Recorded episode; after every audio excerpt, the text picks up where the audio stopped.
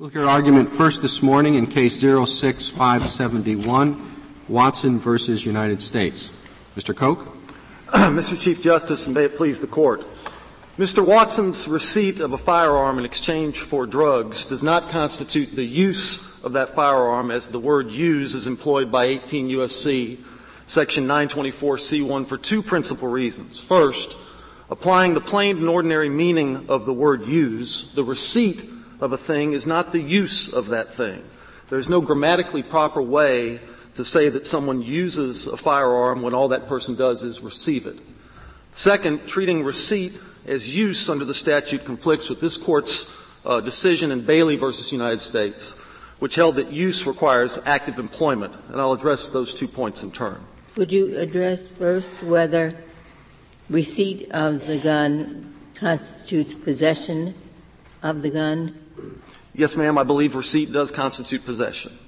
However, of course, possession standing alone under this court's decision in Bailey would, does not constitute use. But under the statute as amended, possession is also indictable. Possession in furtherance of the offense is it would be indictable. That that was not charged in this particular case.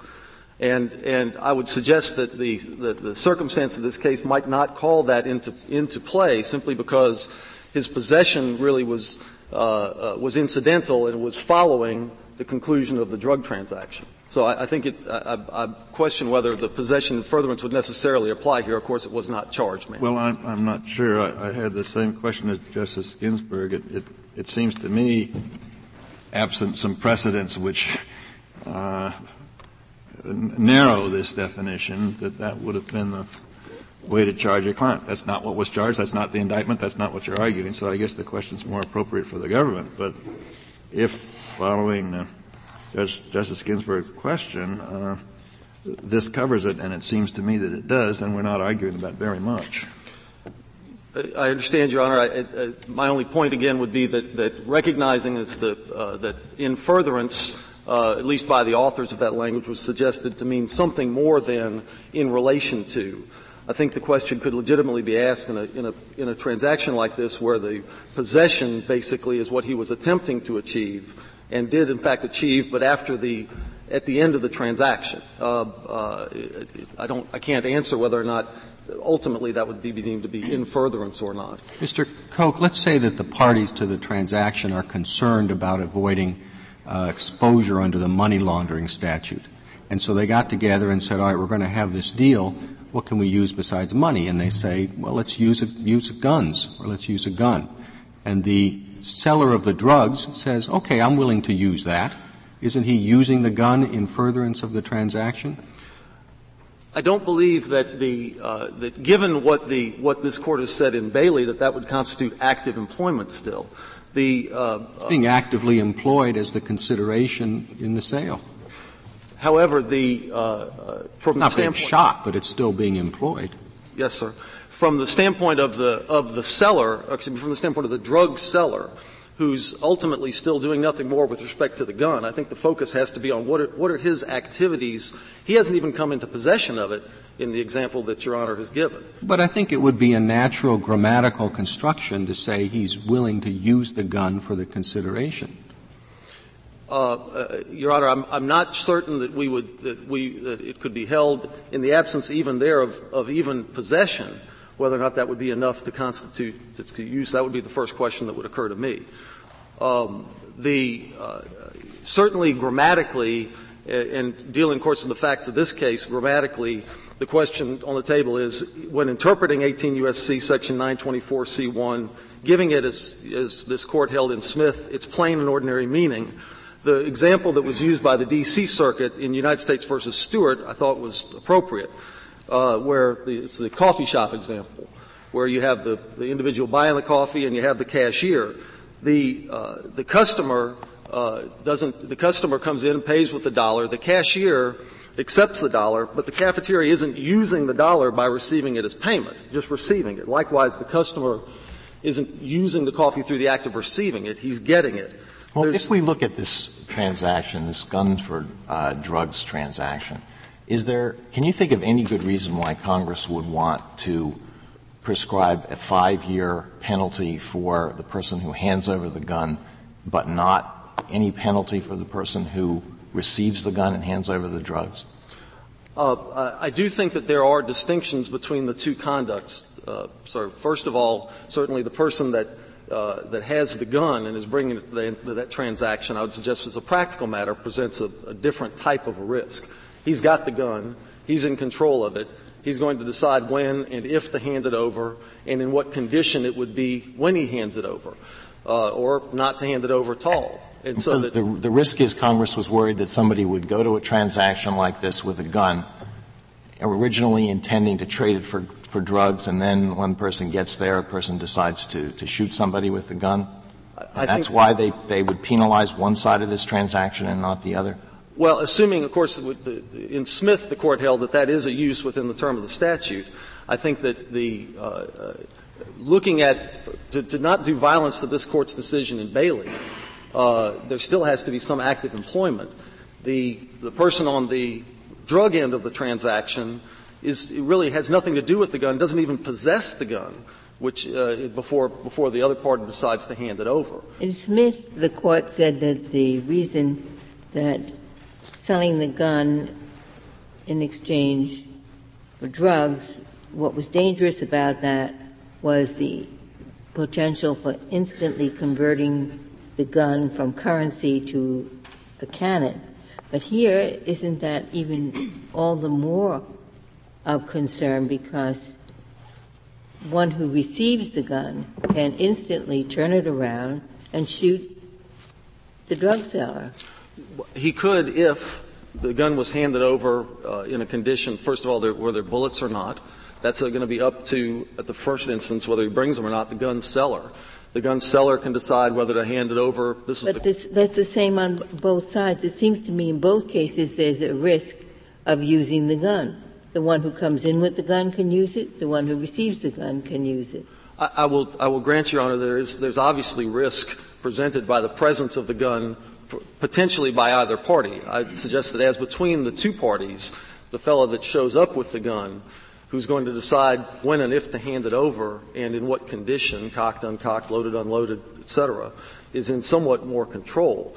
All that being said, you, one still gets back to the, to the seminal point, which is regardless of Congress's purpose or uh, desires here, they still chose words that have fairly common meanings, in this case, use, and it's very, it's grammatically uh, uh, impossible, I'd suggest, in, in, the straightforward transaction and trade situation, to suggest that the guy that's receiving the gun is using it by receiving it any more than the cashier is using the dollar that I pay for the cup of coffee with. If the person who hands over the gun is not a government agent or informant, is there any doubt that the person who hands over the drugs can be charged with using the the gun um, under 18 U.S.C. Section 2B. He causes the person who hands over the gun to do something uh, that uh, is, a crime. Uh, I do think that there, that's an issue that's been raised. Uh, I, question whether, when the underlying offense itself uh, is the transaction, and these are the only two parties, uh, whether or not aiding and abetting liability would be ex- intended to extend that far any more than it would be, for example, to a drug purchaser being charged with aiding and abetting the distribution of drugs. Um, certainly, given the severe penalties involved, I, am a little uncomfortable with that being a, a, usage of that statute or usage of the aiding and abetting statute. I also would point out that the overwhelming majority of these cases do involve police informants, uh, uh practically all of them. Well, you're relying on the language of, of 924. If you look at the language of 2B, is there any doubt that this situation would fall squarely under it? Whoever willfully causes an act to be done, which if directly performed by him would be an offense against the United States is punishable as a principal. I, I, that is what that statute says, sir. there is some jurisprudence, and it may be older in nature, that deals with two parties to a transaction and whether or not aiding and abetting liability can be used. Again, going back to my drug purchaser uh, uh, situation, uh, and I, I question whether or not the, uh, the aiding and abetting statute can be used, it would basically, in the drug context, read out the possession statute. Every p- drug buyer could be charged with distribution as a principal under Section 2. Uh, the, again, of course, that's not charged here, and, and I've, not, I've not seen cases where that has been charged. Subsection B is not charged in the indictment? Uh, 18 U.S.C. Section 2 was what I understood the question to be, Judge. I apologize. Uh, no, but that was not charged in the indictment? No, sir, it was not. 2B? Uh, now, the the government's brief concedes it would not be natural to say that the customer, in my example with the coffee, used the coffee unless we're prepared to discard that standard usage of words uh, and, and, sacrifice it for the purpose that we, we believe Congress intended, then I think that the analysis really does stop there if one's reading the language of the statute and, and applying it. Mr. Koch, but the government answers that a dollar for coffee by saying it depends what question you ask. So if you ask, was the coffee part of a beverage transaction, the answer would be, of course, yes. One of the problems. Gun transaction. Yes, ma'am. One of the problems I think that that, that raises and that I, uh, that I see in different contexts with this is the different ways that the word use is used in an active or passive context. One might see uh, two people to that transaction and ask, is a dollar being used in that transaction? And I think that we would all fairly say yes. But the focus in uh, 924C is on that defendant. Did he use it? Just in, in, the coffee shop example, did the cashier use the dollar? Or in my example, did Mr. Watson use the firearm? And I think that's the, that's the question that needs to be asked. And when that question is asked in that format, then the answer I suggest is no. I don't remember whether you asked in your brief as an alternative argument uh, for the overruling of Smith? I did not raise that in brief, no ma'am. Uh, with regard to Bailey, which I think answers to a great extent some of the questions presented here, uh, Bailey, of course, uh, held that 924C1 requires evidence sufficient to show an active employment of the firearm by the defendant. Mr. Watson here did not actively employ the firearm. Bailey narrowed the category of uses that fell within the statute. Uh, uh, to quote Bailey, it said, it's undeniable the active employment reading of use restricts the scope of 924C1. That's the, the jewel of that case. Bailey held that use requires active employment, not only in general, but by the defendant. Uh, more importantly, perhaps, to this case, Bailey held that possession alone is not use. And here Mr. Watson was trying to achieve possession, uh, but, and ultimately, when he did get possession, he had it instantaneously.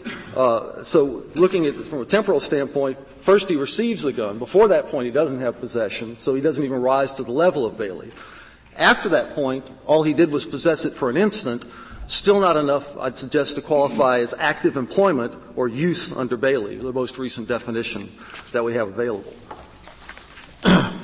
There's uh, an argument presented by the government that, that feeds off of Smith's use of 924D, which I wanted to mention briefly. The, uh, and that is the, uh, the importation of the definition of the term use from 924D, the forfeiture provision of the statute, into 924C. In Smith, uh, the court held that there were predicate offenses for 924D in which the only way that the weapon could be used was in a non-weapon use, which was what the court was concerned about in the Smith case. And therefore, the court found, looking at those predicate offenses that had non-weapon uses only, that therefore the term use, as it's employed in 924D, must include non-weapon uses. That logic, however, that's, and that's the argument made by the government, that doesn't translate into the situation we have here. It's addressed, by the way, on page 9 of our reply brief in some detail. I'll talk about it briefly.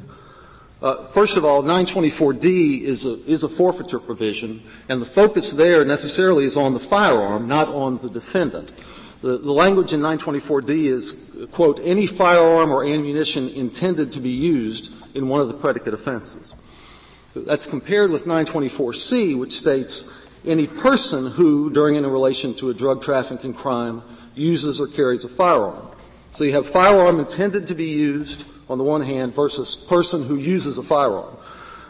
one might say perhaps that in this transaction a firearm was used, but not, that's a different thing from saying that Mr. Watson used a firearm. It's a passive versus active formulation. It's used by somebody, some human, and the human in this case is Mr. Watson. Well, ma'am, I think under Smith, the, hu- the human that's using the firearm in the transaction is actually the person that came with the firearm to use it to purchase drugs. And as, as Smith said, that that was definitely a use. It wasn't even really contested in, in Smith. But so I, I, and I'm not contesting for this, this case, obviously, that that person that showed up with the gun is using the gun to get drugs. Excuse me, it wasn't contested in Smith? Well, I, I, beg your pardon, Judge. I, I, meant that the court, in its, in its holding, I recognize it was contested. In its holding, the court said that, the, that, that it tended to focus more on the question of whether or not a non-weapon use the, would, would, be required. But the, the, uh, uh, the, certainly as between the two parties in this transaction, the guy that shows up with the gun trying to use it to get drugs is certainly making a use of it in a way that the recipient is not.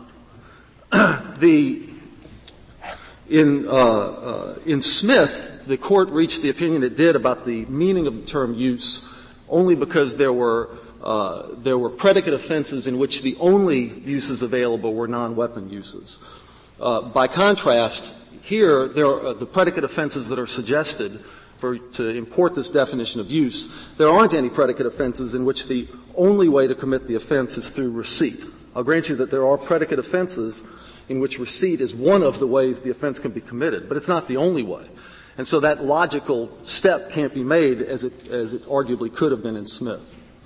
And finally, uh, unlike the situation in Smith, here we know that the predicate offenses uh, can't be interpreted. Excuse me, yes, sir. Go, go, back over that. Yes, sir. Why couldn't it have been said in Smith that uh, uh that trading it for drugs was not the only way in which the offense could have been committed. Couldn't the same thing have been said in Smith? Uh, in Smith, the argument, as I took it from the opinion, Ju- Justice, was that the uh, when one looked at the at the predicates, there were several which had, according to the opinion, only non-weapon uses. So if if it's used or intended to be used in committing one of those offenses, and one looks at those offenses and there's only non-weapon uses, and the, so the argument goes that means non-weapon uses are part of use. So the, the, the issue in Smith was weapon versus non-weapon, and that's not what you're arguing here. That's correct, sir. The issue here is use versus non-use, active employment versus passive receipt. Yes, sir. Why isn't it? Why isn't your argument more directly that the issue here is uh, uh, is is non-weapon use by A versus non-weapon use by B. You represent B, and you say B wasn't the one who used it in a non-weapon sense. I, I agree that certainly Mr. Watson didn't use it in any weapon sense. So if there's a use at all, it would be in a non-weapon. And if you're right, that's the end of the case. Uh, I, I, understand, Your Honor. I understand what you're saying. I, the uh, and I believe you're right. That, that is another way, and it's not, it's not the, the direction that we went, but I, that makes sense. The, uh, what we focused on was use or not uh, at the first instance. And Smith having decided that uh, in that case, use and defining it broadly to include a non-weapon use. Here, we're getting to the point where there's no use at all in the first place. Yeah, but you're not, as you said before, you're not arguing for the overruling of Smith, and therefore you concede that the other party of the transaction used the gun. Yes, sir. In a non-weapon sense. Yes, sir. I think you are making his argument. I, I think you, you're, you're too humble. the argument you're making.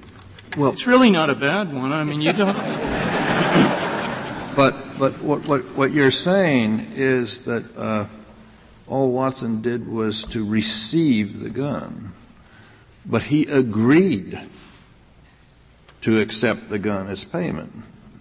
Yes. It seems to me that in that sense he used a gun. It wasn't his gun yet, but he agreed that if the gun would be uh, brought to the scene of the transaction, that he would accept receipt of it. I, I would suggest, sir, that, that the agreement uh, couldn't rise to the to the level of active employment, as that term is is used in Bailey. In other words, at that point, all he's done is make a statement that he'll accept something if it's offered. Uh, it, whereas in well, Bailey, he says, you, he says you get a gun, you put it in your car, you come to my house, you bring that gun with you, and I will give you drugs. I think, in a sense, he's using the gun. It's it's through the the uh, the actions of another that he's doing it. To be sure. Uh, uh, we, I, I, would take the position that that he's certainly in a situation like that where he's he's not possessing the gun, he's expressing his intentions or desires with respect to it, but he's not in a position to do anything more than that. I, I, I don't think that that fits within the definition of use. I don't think that if I say that uh, that I'd like to buy your house, and uh, if you'll sell it to me, that I'm using the house. Perhaps, but it, it, seems to me to uh, un, un, unduly constrict the case to say that all he did was to receive it. He did more than that. He agreed in advance. it is correct that when he that although he initially wanted to ask how much the gun he was, agreed to let the other party of the transaction use a gun to pay for the drugs. Well, I think to let the other party make a use of the gun. Actually, the, the, factually, what happened was that he wanted to buy a gun, and then the police officer, undercover people, said, "Well, instead of giving me money, we'll take drugs for it," which, of course, brought us in, within the statute. That's the, that's the factual, particular factual circumstances here. what do you have besides the linguistic argument? The, I mean, what I, what I start, I, I can't think of a reason why Congress would have wanted to penalize the buyer, not the seller. We're dealing with a statute that does catch your client if they'd only charged him with the right part, uh, but uh, no one in his right mind would ever rely on a ruling in your favor to actually engage in such a transaction, since it would violate the statute in 15 different ways. I exaggerate, but you see the point. Uh, so you have a linguistic argument, which people are. You're right, I think, in saying it's awkward, but not impossible and therefore awkward but not impossible. We'd create an anomaly in the law. I can't think of a reason why to do it. So what else do you have? Bailey. Yeah. I have this court's decision in Bailey, Your Honor. And uh, namely there that, that it can't just be a use. Even if we were to, to go ahead and, and, and hold our mouths in such a way and make that awkward formulation and say that what he did was a use, it's still not rising to the level, as Bailey interpreted the term, of active employment. And of course, you could say the same thing about Bailey, I suppose. It, you know, what did what what was there in Bailey except what what was the term? Linguistic. Nothing but a linguistic decision. I, I guess ultimately Bailey doesn't make any more sense either, from a policy standpoint. I, I do think we sometimes rely on, on linguistics, don't we? Yes, sir. Otherwise, sometimes is the words of the statute. I, I, do think that. I don't want to put you in a whipsaw here.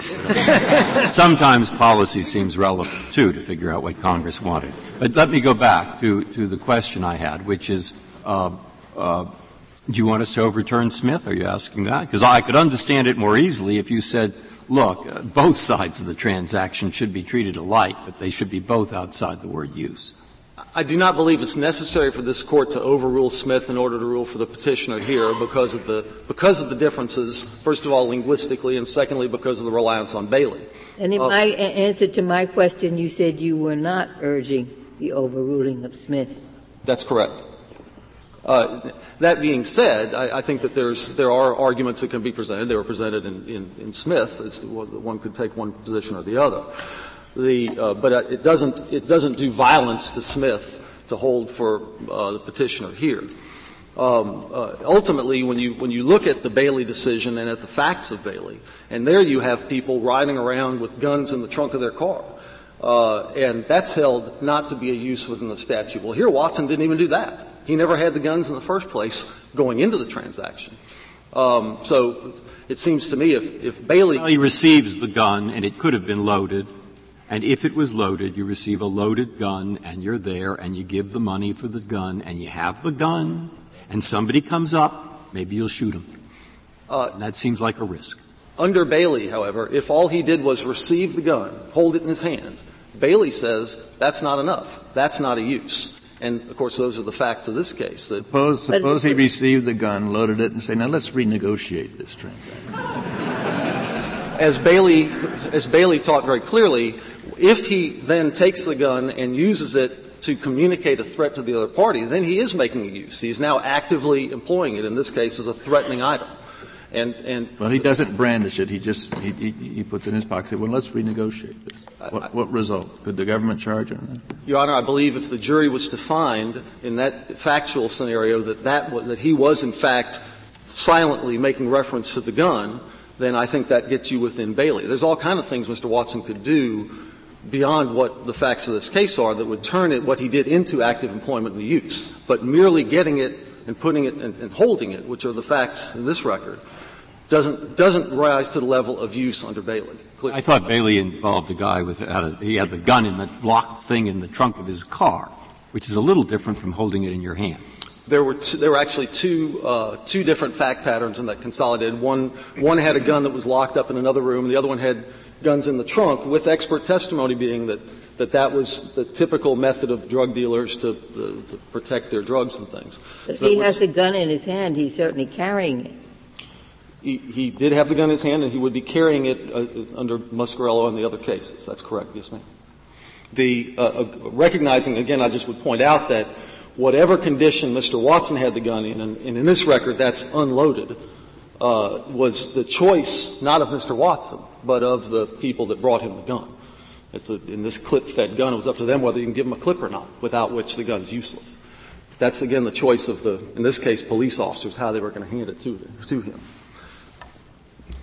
Uh, if the, I have no other, nothing else unless there's any questions. Thank you, Mr. Koch. Yes, sir. Ms. Maynard. Mr. Chief Justice, and may it please the Court. Petitioner used the firearm by accepting it in exchange for his drugs. In doing so, petitioner used a firearm during a relation to a drug trafficking crime. Although the situation in Smith was different, the principle of Smith is that use of a firearm as an item of trade or commerce, specifically use as the medium of exchange, is a use falling within the meaning of Section 924C. Yeah, but that does not answer the question use by whom. No, the, as I understand it, we're not really arguing about whether the gun was used in the transaction. We're arguing about whether the defendant was the one who used it. And, and the petitioner did use it here. Your Honor, in agreeing to take it in exchange for a certain amount of his drugs. Yeah, but that, I mean, the, the problem you, it seems to me you've got that you can't totally paper over is that that's not usually the way we talk. I mean, if, if, if I buy a car and, and pay money for it, I do not use the car in the transaction. It's what I have after the transaction is complete. And, and you've, you've got that kind of linguistic problem here, it seems to me. If you buy the car, then you have used the car as an item of trade or commerce during in relation to that commercial transaction. We, we don't usually talk that way, but you do, we do, you, and one can. It's enough to say we don't usually talk that way. I don't think I mean, so, Your Honor. As long as it is one of, of the we nor- don't usually talk that way. We, we don't say use a car when you buy a car. Well, here, Your Honor, it's important to put it in the statutory context, of course. And the statutory context asks whether or not one has used a firearm during in relation to a drug trafficking crime, here a drug transaction.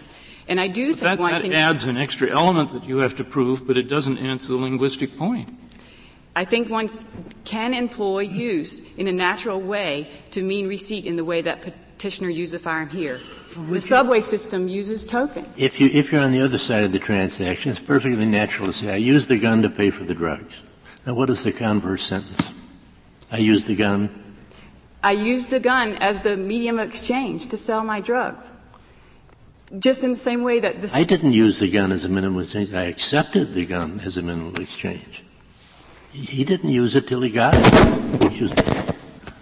I believe in any barter transaction, Your Honor, in particular, where one side has said, and they've negotiated out, I will sell you this amount of drugs for this particular firearm, that then both have used the gun as the medium of. So if you have, I'm sorry, but you don't have the simple sentence. I used the gun to pay for the drugs. That's easy, but you don't have a simple countervailing sentence. I, um, I, I think I you can. Of course you could say we used the gun in order to complete the drug transaction.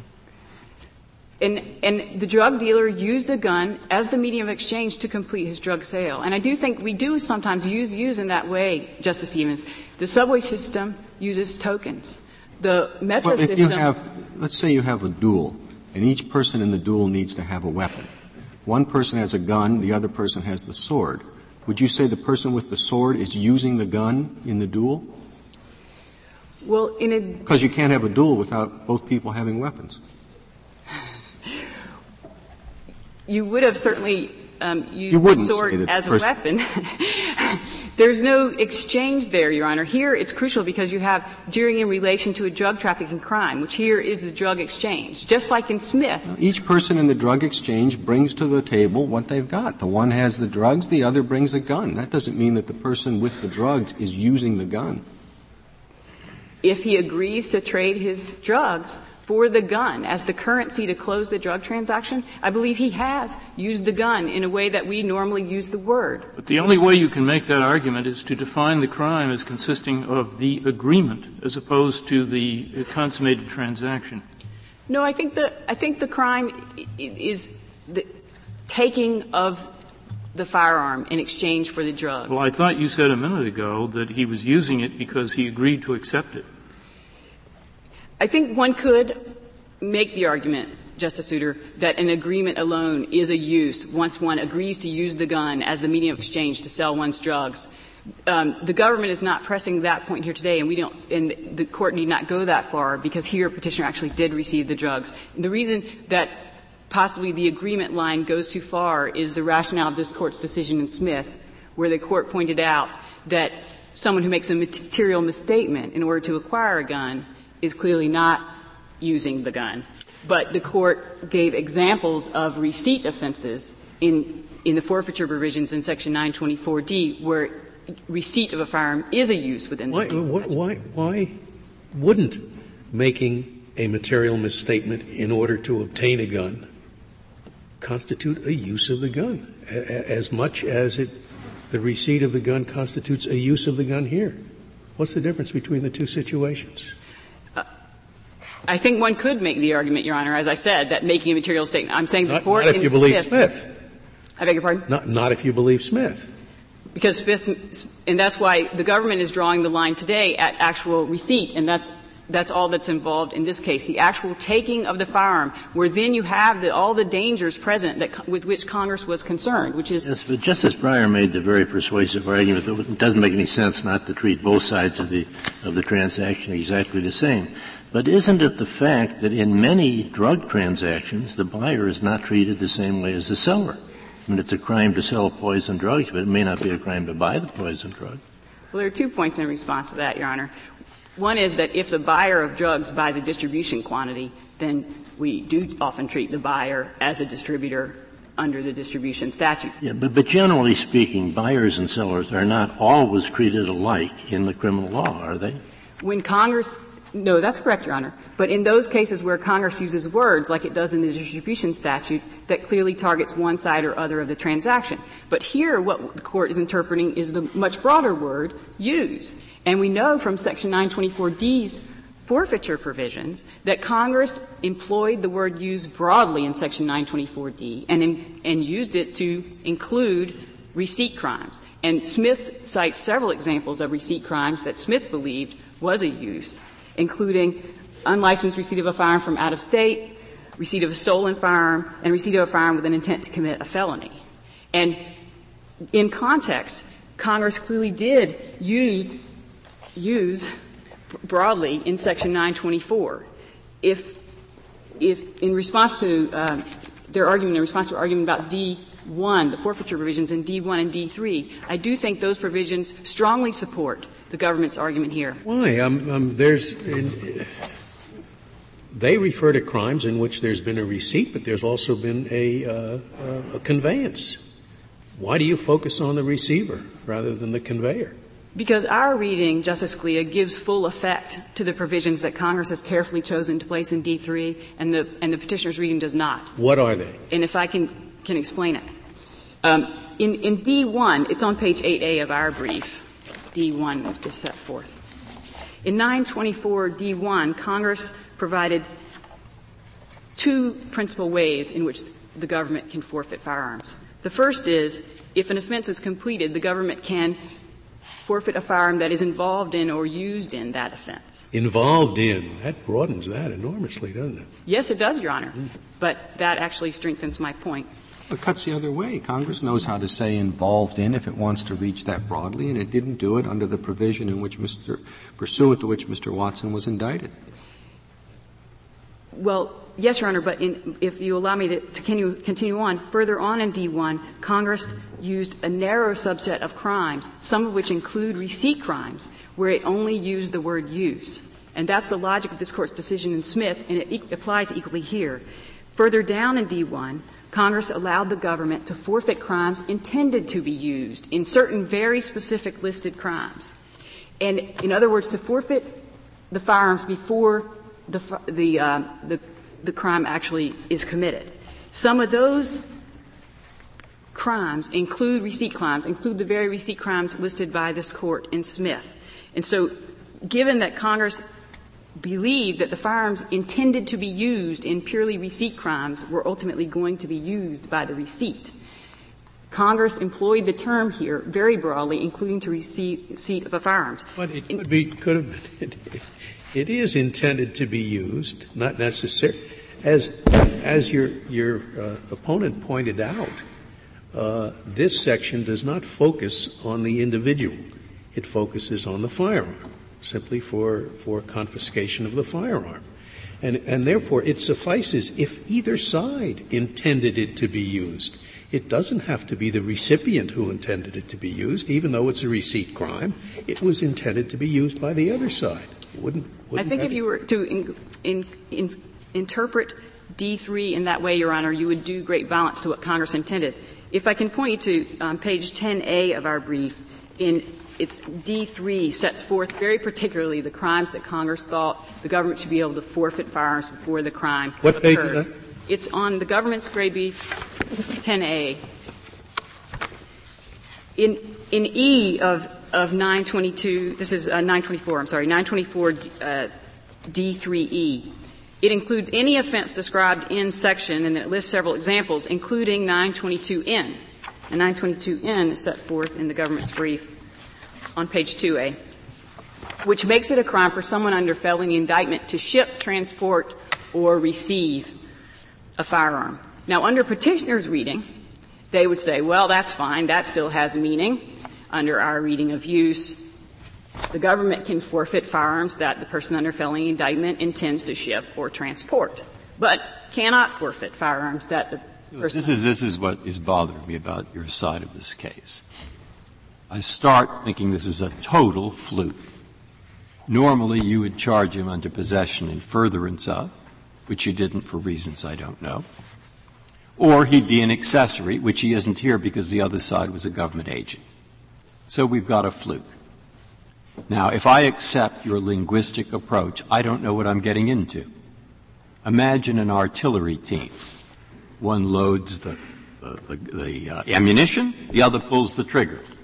We say the team used the ammunition, but the guy who pulled the trigger by himself didn't. Think of a baseball team.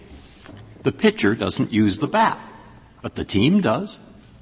Now, if I take your linguistic approach, where am I in respect to other statutes? But if I deny your linguistic approach on the ground that it's unnatural to say use of the, the individual used it, all I've done is create a fluke case because it'll never come up again. I don't think that it's there several responses, Your Honor. I don't think it's unnatural to use use to mean receipt when you're talking about using something as the medium of exchange during in relation to a drug trafficking crime. Because you, as I, have said before, uh, company stores use scrip, American stores use dollars, French stores use euros. We, we can use the word use in a natural Those way to mean the currency. Those are all examples. I use the gun to pay for the item. You don't use the word use in when you're the seller. It doesn't fit. No, Your Honor, I, di- I disagree. I think when a company store uses scrip, that means it accepts scrip as money from the company employee. So if Congress passed a statute saying anyone who uses a gun in a crime of violence gets an additional sentence, the person who's shot is using the gun in a crime of violence? You wouldn't have to go that far here, Your Honor, because the um, the, the use here is use as a medium of exchange. So the court need go no further, and that's another response to Justice Breyer. The court need go further, no further than it did in Smith, which it doesn't have to. We have much more than receipt simpliciter here, Justice Breyer. We have the negotiated transaction where he received the firearm as the medium. So is that exchange. a necessary element of the offense that the transaction be negotiated in advance? No, Your Honor. If you take it as the medium of exchange to sell your drugs, he doesn't dispute that he engaged in a drug trafficking crime. And he doesn't dispute that he took the gun as the currency to close that drug deal. And that is a use within the meaning, uh, within a natural meaning of use, which Are you is used as that, currency. That the parties are viewed collectively so that in Justice Breyer's e- example, uh, the pitcher and the batter used a ball and a bat. Is, is that your position? And, and in this case, the, the seller and the buyer used drugs and a gun. In any bartering exchange, well, Justice does Kennedy, that fit with the words of the statute? Because any person who any so person, even though if it's a collective enterprise, you can still focus on one of the parties and prevail. Is that your position? well, imagine imagine a statute that made it a crime to use United States currency during in relation to a drug trafficking crime. A drug dealer who sold his drugs for cash would surely be in violation of that statute. This is no different. The court has already held that using the firearm as currency is a violation of the statute. Well, I don't think I don't see how your hypothetical advances the argument. I mean, I I don't necessarily agree that someone who that sells drugs for currency is using the currency in the transaction. They're accepting it. It's what they want. Well, That's not the same as using it. No, Your Honor. I think they're using it as the medium of exchange, which I think even under the dissent's rationale in Smith, I mean, such a, such a statute, if you would say, well, what's the normally intended uh, use of United States currency, and that would be as the medium of exchange. And both well, parties. That's what weakens your hypothetical. It's not the normal use of a gun as a medium of exchange. Yes, but the court has already held that using a gun as the medium of exchange falls within the statute. May no, I it's held that it's held that the person who does use the gun, which is the natural grammatical construction, uses a firearm. That's quite a bit different than the question of whether someone who receives it as the consideration is using the firearm. I think the, the rationale necessary to the holding in, in Smith, Your Honor, was that use of a gun as an item of trade or commerce, specifically as the medium of exchange, is the use. And in fact, Smith refers several times to an earlier D.C. Circuit decision in, in Harris, um, a per curiam, a published per curiam on which two members of this court were on the panel, that involved this very fact pattern where the, the, the D.C. Yes, Circuit. but the argument in Justice O'Connor's opinion was largely linguistic. It's the natural use of the word used to say, I used it to pay for the gun. I used it to pay for the drugs, rather. But it, you don't have a countervailing sentence that fits into anything in her opinion. And you haven't really answered his reliance on the, on the other case, which requires active use. I think in, in Bailey, Your Honor, the court required a use that makes the gun an operative factor, a use that changes the circumstances where both parties are aware the gun is being used. This is a far cry from Bailey. This is not locked up weapons where only one party is aware of their existence to protect the store of drugs. This gun was front and center, part and parcel of the drug transaction. It, it was, was, it was um, Watson possessed the gun. Would you agree with that? In furtherance of the transaction. Would you say that this case fits the statute as amended, so it could have been charged as possession? Yes, Your Honor. That's the, government's position. Why was it char- Why wasn't possession charged here? I do not know the specific circumstances of the charging decision here, Justice Ginsburg, but in the Fifth Circuit, the law was already clear that this was a use. And indeed, when, Congre- when Congress amended the statute post Bailey to expand uh, this Court's understanding of the meaning of use, there was no need to address this particular fact pattern because most but, of the circuits but the prosecutor would certainly want to uh, assure the success of the argument, and if it's this is clearly possession, why wasn't possession charged? And does the Department of Justice give any guidance to prosecutors since the 1988 amendment on what to charge in these situations?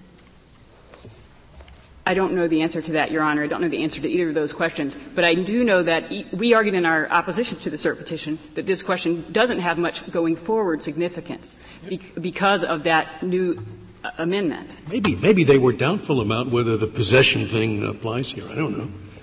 It possesses a firearm in furtherance of the crime. I mean, the, the, the crime has been completed by the time the, uh, the person who's receiving the gun has possession of it. I think it's part and parcel. it's hard to say it's in furtherance of the crime when the crime is over, once he gets it.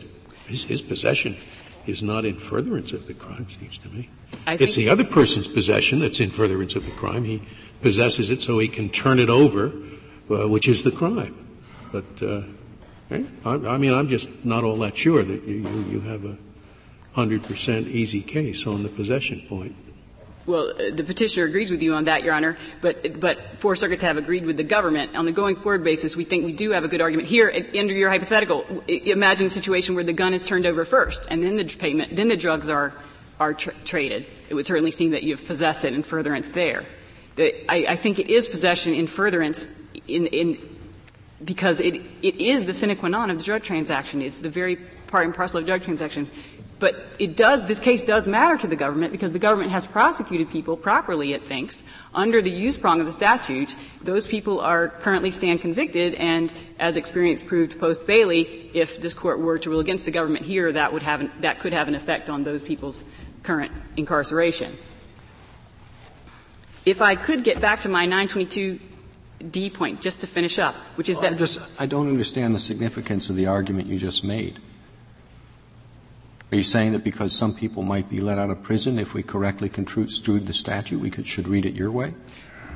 No, Your Honor. Of course, if, if, the, if the court feels that these people are improperly convi- convicted, then you know they can pursue whatever remedies they so may. And what have. was your point? I'm referring to the people who were convicted under this statute, under this construction of the statute. That it, that it is of ongoing importance to the government, even though, as a prospective matter, the government may be able to charge this conduct under possession and furtherance.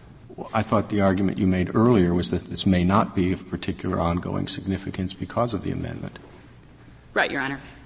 From now on, the government could charge, if you, if you rule against us in this case, we believe we can charge this conduct under possession and furtherance. However, my point is, is that we nevertheless care about the result in this case. We believe that people in this situation have used the firearm as the means of exchange during a relation to a drug trafficking crime and stand properly convicted. It was only to make the point that the government does have an interest in how the court rules in this case, and that's not meaningless to us which prong applies here. Um, in, back to the 922d4 point, the under petitioner's reading, it would mean that the government can't forfeit firearms in a situation like someone under felony indictment ships or transports is intends to ship or transport a firearm, under petitioner's reading, the government can forfeit that because they consider that to be active verbs. But under, uh, if the person under felony indictment simply intends to receive a firearm, the government would have to wait until that person receives the firearm in order to be able to forfeit it. And that is, I suggest, that no rational Congress would have meant that by referring to the provision. They do point to um,